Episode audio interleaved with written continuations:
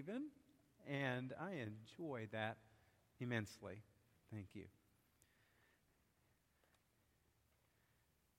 If you have your Bible with you, I would invite you to open it to Genesis chapter thirty-seven.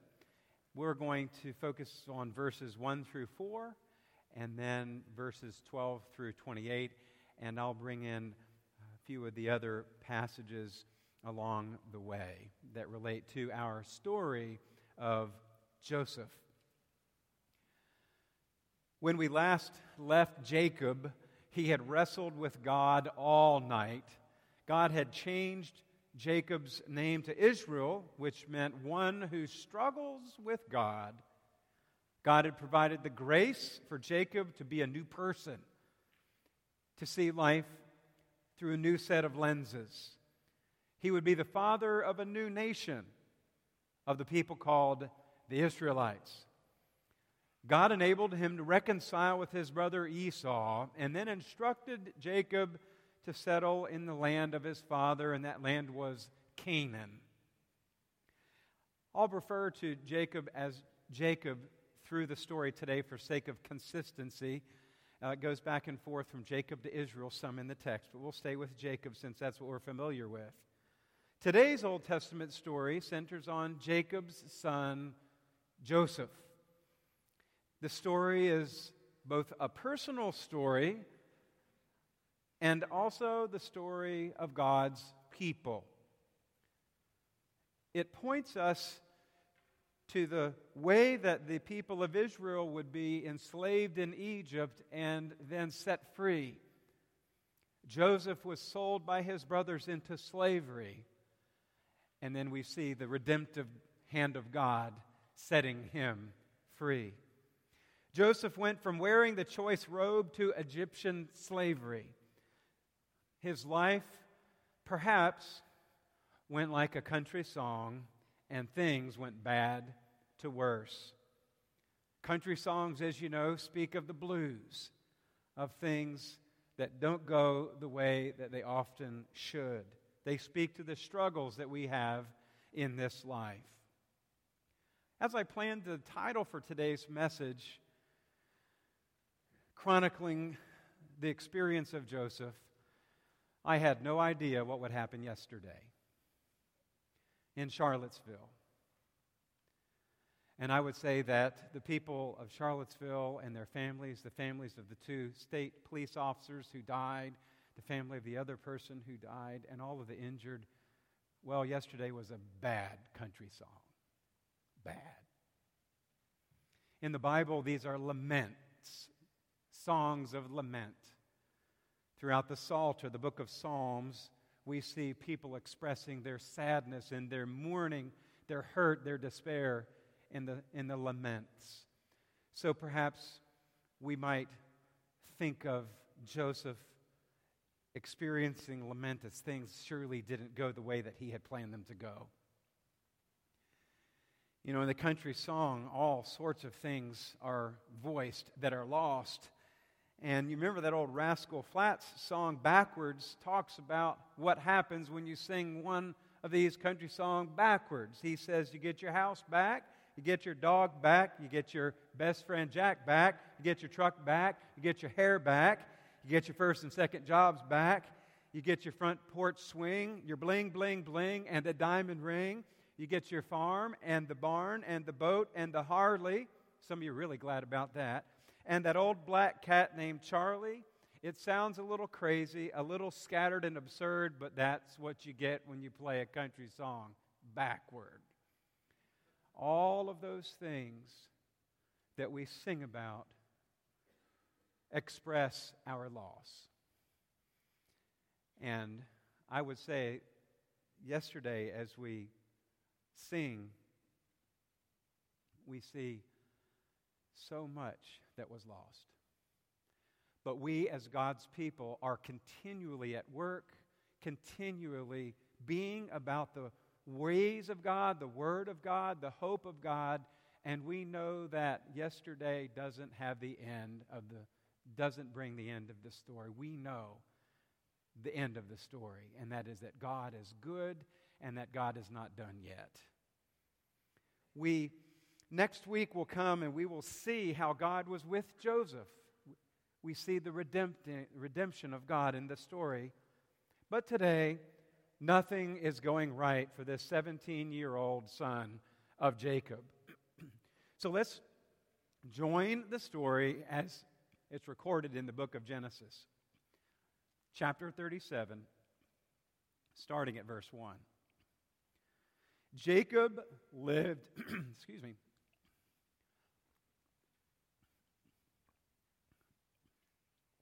Jacob lived in the land where his father had stayed, the land of Canaan.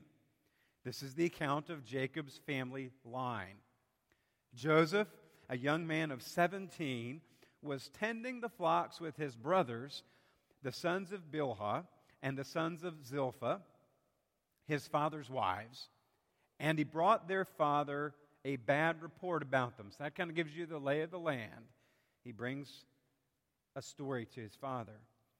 And then verse three says, Now Israel loved Joseph more than any of his other sons, because he had been born to him in his old age, and he made an ornate robe for him.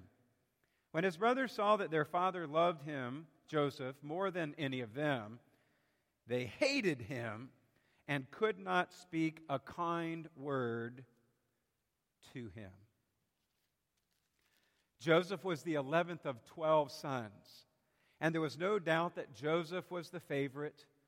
While Reuben was the firstborn over all of them, Joseph was the firstborn of Rachel, Jacob's favorite wife.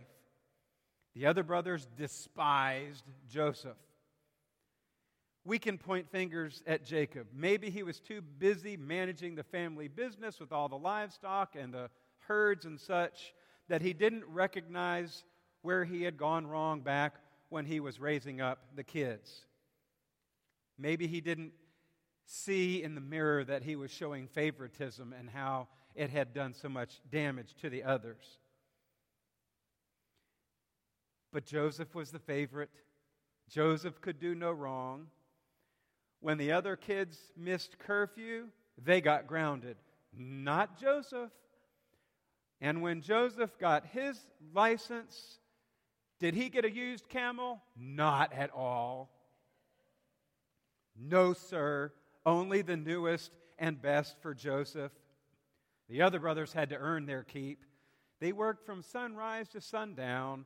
They tended the flocks, moved the herds, repaired the walls, fought off prowlers, often gone for days and weeks at a time. Their work was hot, sweaty, and exhausting. But Joseph pranced around the household wearing that ornamental robe, the coat of many colors, as some scholars put it. It would have been long-sleeved and always clean. No hard work and labor for Joseph. Quite the opposite of his brothers, who had dirt-stained work clothes and wore steel-toe boots. All this just added to the fury of the other brothers. They couldn't stand it. They could say nothing nice to him. Finally, Joseph had some dreams. And Joseph is not perfect either, and his gloating about his ability to have these dreams and was telling his brothers about them. The dreams would foreshadow what would happen in the years to come. But all the brothers could hear was Joseph gloating yet again. The narrator of our story tells us that Jacob sent the brothers north to a town called Shechem to graze the flocks. One day Joseph, one day Jacob sent Joseph to check on his brothers and to bring back a report to him. When Joseph got to Shechem, they weren't there. And someone said, oh, I saw them. They've gone to Dothan.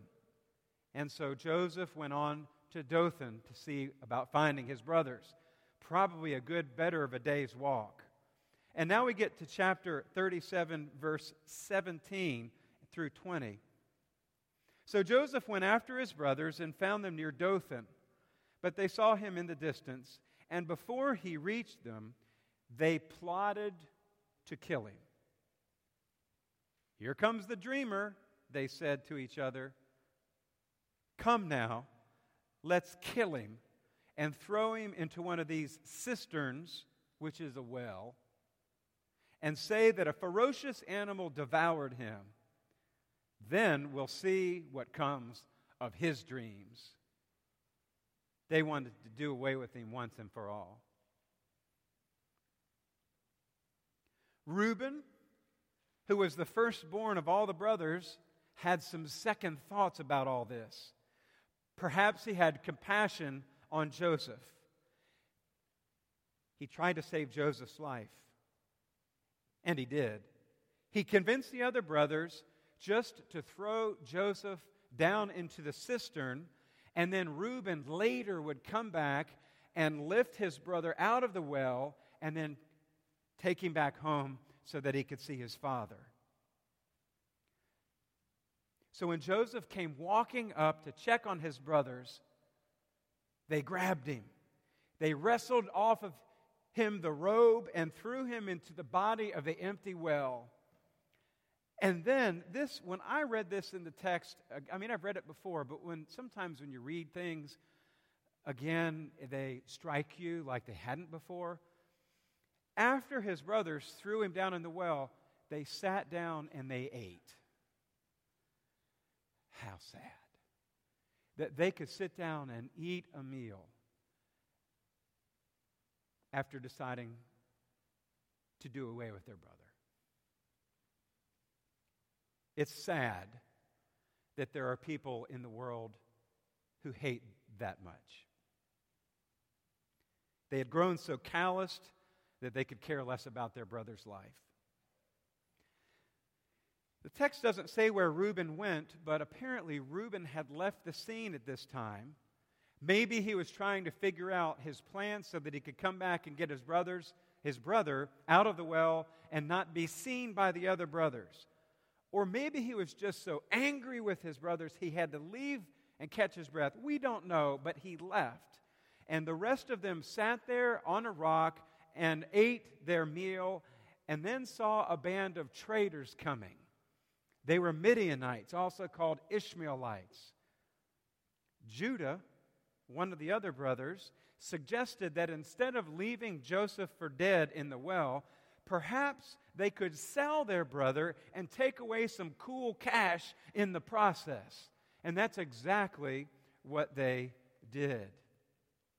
In verse twenty-eight, so when the Midianite merchants came by, his brothers pulled Joseph out of the cistern and sold him for twenty shekels of silver to the Ishmaelites, who took him to Egypt. So they bargained with the traders and sold him for twenty shekels, which was the price of a male slave Joseph's age. The Hebrew word translated as merchants or traders comes from the Hebrew word sachar, which means to travel around or to traffic or to trade. These people were in the human trafficking business. They purchased Joseph for the intent of selling him into slavery. It is a tragedy that human beings have been treated as commerce. And you might say, well, that doesn't happen today, Pastor Bob. That was then. That was way back in the Bible, or that was way back in our history. And I'm sad to say to you that there is probably, not the problem, there is more human trafficking today than ever before. People around the world, especially children, are sold into human trafficking. There is, uh, there are people sold into forced labor. There are people who are in, in sold into the sex trade and all in between. And thankfully, there are organizations out there helping to put an end to human trafficking. We have a long way to go. One of them is right here in Richmond, the Richmond Justice Initiative, and they're doing some wonderful work. And then our own denomination, the Cooperative Baptist Fellowship, uh, is also about that work, and a lot of other people. But the point is that it exists today, and we have to be aware of it, and as a church, we have to continue the mission to end it. But this is the plight of Joseph. They hated their brother so much that they sold him into slavery, and one would rather die than be enslaved. Well, Reuben comes back onto the scene and saw that Joseph was gone. He was distraught. Now what? Well, the brothers, with Judah taking the lead, make up a story to tell their father Jacob what happened. They slaughtered a goat, and they dipped Joseph's robe in the blood, and they took it to their father, who identified the robe as indeed Joseph's. He was deceived to believe that a wild animal had attacked and killed Joseph, and Jacob would never, ever be the same again. He tore his clothes, which was a sign of his loss and grief. He put on the clothes of sackcloth and ashes and mourned for his son. No one could comfort Jacob. And then the narrator in our story puts a word in the text that helps us to see that even though Joseph was sold into slavery, that there was hope. And that is in verse thirty-six, where the scripture reads as follows. Meanwhile, the Midianites sold Joseph in Egypt to Potiphar, one of Pharaoh's officials, the captain of the guard. And I want you to pay close attention to the word meanwhile. There's something happening in the meanwhile. And I believe that that is where you and I exist. We exist in the meanwhile. We see things that happen, like we see what happened yesterday in Charlottesville, where people who have hate within them come and try and stir up all of those who are around them to see that their way is right, and yet we as God's people see that and we live in the midst of that, but it's the meanwhile, because God's not done yet. God is at work and desires for us to bring heaven to earth and to be unrelenting in that, to never, ever, ever give up seeking good to overcome evil. Often, like Joseph, our dreams are disrupted. The hopes and dreams that he had for his life were disrupted when his hateful brothers did this to him. But God wasn't done with him yet. And we would say that if we're not dead, we're not done. God has hopes and dreams for us. Maybe our faith can help us to see that when things don't happen according to the way we hope that they would, that we see a delay, that we're not done, but perhaps there's a delay in the work that God has for us, the plan that God has for us. The dream for justice is not dead. Maybe there's a delay, but it's not dead. The dream for peace and for what is good and for what is right is not diminished or dashed. Joseph's brothers and slavery couldn't destroy his destiny. Neither should evil, nor hate, nor strife destroy our hopes and dreams. When our dreams are disrupted, our faith helps us to see perhaps a delay, and we continue to dream for a brighter day. Perhaps. Our faith can help us see that delay. Or grace, the grace of God can help us see a detour when things take a ninety degree turn from the way we anticipated them to go, that they are that there's not an end to our hopes and dreams. Perhaps they are a detour, and God will redirect our lives in that direction so that we might be able to see God in the midst of our circumstances. I don't know what it might be for you, but I have had detours in my life. I remember back when my mom and dad split up. I never could have anticipated that or planned that. And it could have been, well, it was very difficult, but it could have been disastrous if I would have allowed that to dictate my destiny. But maybe in that there was a detour, and God has enabled me to see Him at work in spite of. Paul writes, we know that in all things work together for good for those who love God and who are called according to his purposes. And then this verse thirty-six. I just hung on that as I was preparing for this morning. The meanwhile. Could you and I embrace the meanwhile in verse thirty-six and never stop dreaming about what can be? I refuse to allow people to claim in the name of Jesus that one race is superior over another. And that's what white supremacy is about. That, that they have a special anointing from God and that God created them superior to everyone else and they are the superior race. And that is false. That is contrary to Scripture. That is the same as if someone goes out and represents another religion and crashes a plane into a place. For people to stand up and say they are Christians and then to espouse that kind of thought and philosophy is totally and completely unbiblical. It's not justifiable. And we must pray for people who do that. We must. In the midst of all of this, we, the meanwhile people, must not stop dreaming for a better day. My grandfather, McDaniel, was a prisoner of war in Nazi Germany for six months and was liberated and was able to live and help to liberate some of the horrific concentration camps. And when we went through his things after his death in two thousand five, one of the belongings that he had brought home from the war was an armband from a Nazi officer that had the swastika on it. My grandfather and many others served their country, and many, many lost their lives so that we would not be under that kind of a regime, that we could be free people.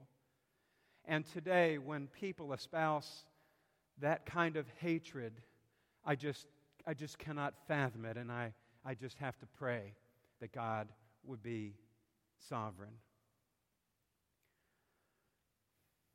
As we live in the meanwhile, our story is still being written.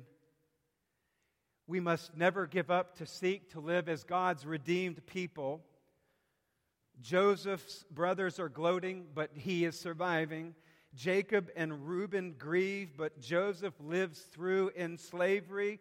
We struggle, we fear, we mourn. Meanwhile, God is still at work advancing God's plans and God's purposes on earth as it is in heaven. We must never cease to dream the dream that could become reality. And before Saturday's events even happened, I had this story from Martin Luther King's I Have a Dream speech in my sermon notes. He dreamt that the United States would eventually rise up and live out the true meaning of its creed, that all men are created equal. He also dreamt that his four children one day would live in a nation where they would not be judged by the color of their skin, but by the content of their character. Doctor King had a beautiful dream. He had a biblical dream, and despite the threats and disruptions to his family, he never gave up on his dream. I believe that he was a meanwhile person. I believe you and I are supposed to be meanwhile people too. Today, we must continue to envision a life, a world where every life is sacred, where every person is created equal, a world where human trafficking is put to end, a world where hate is overcome by evil. Hate is overcome by love, and evil and fear are stamped out. A world where people don't have to live in fear. A, we're, a world where there is no hate. A world where there is no oppression. Don't stop dreaming for God's will to be done on earth as it is in heaven, we who are meanwhile people. Even though life sometimes seems like a bad country song, and when our only language is lament, I am here to say that there is hope in Jesus Christ, and if we're not dead, we're not done. The prophet Isaiah reminds us this. Righteousness shall be the belt around his waist, and faithfulness the belt around his loins. The wolf shall live with the lamb. The leopard shall lie down with the kid, the calf and the lion and the fatling together, and a little child shall lead them. The cow and the bear shall graze, their young shall lie down together, and the lion shall eat straw like the ox. The nursing child shall play over the hole of the asp, and the weaned child shall place its hand on the adder's den. They will not hurt or destroy on all my holy nation, for the earth will be full of the knowledge of the Lord as the waters cover over the sea. May it be so. Pray with me.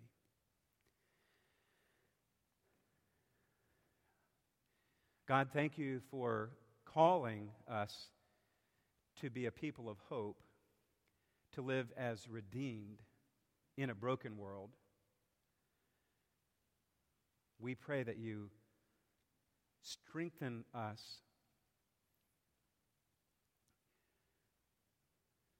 so that we can live as light in the meanwhile. Help us to go from this place, bearing the light of Christ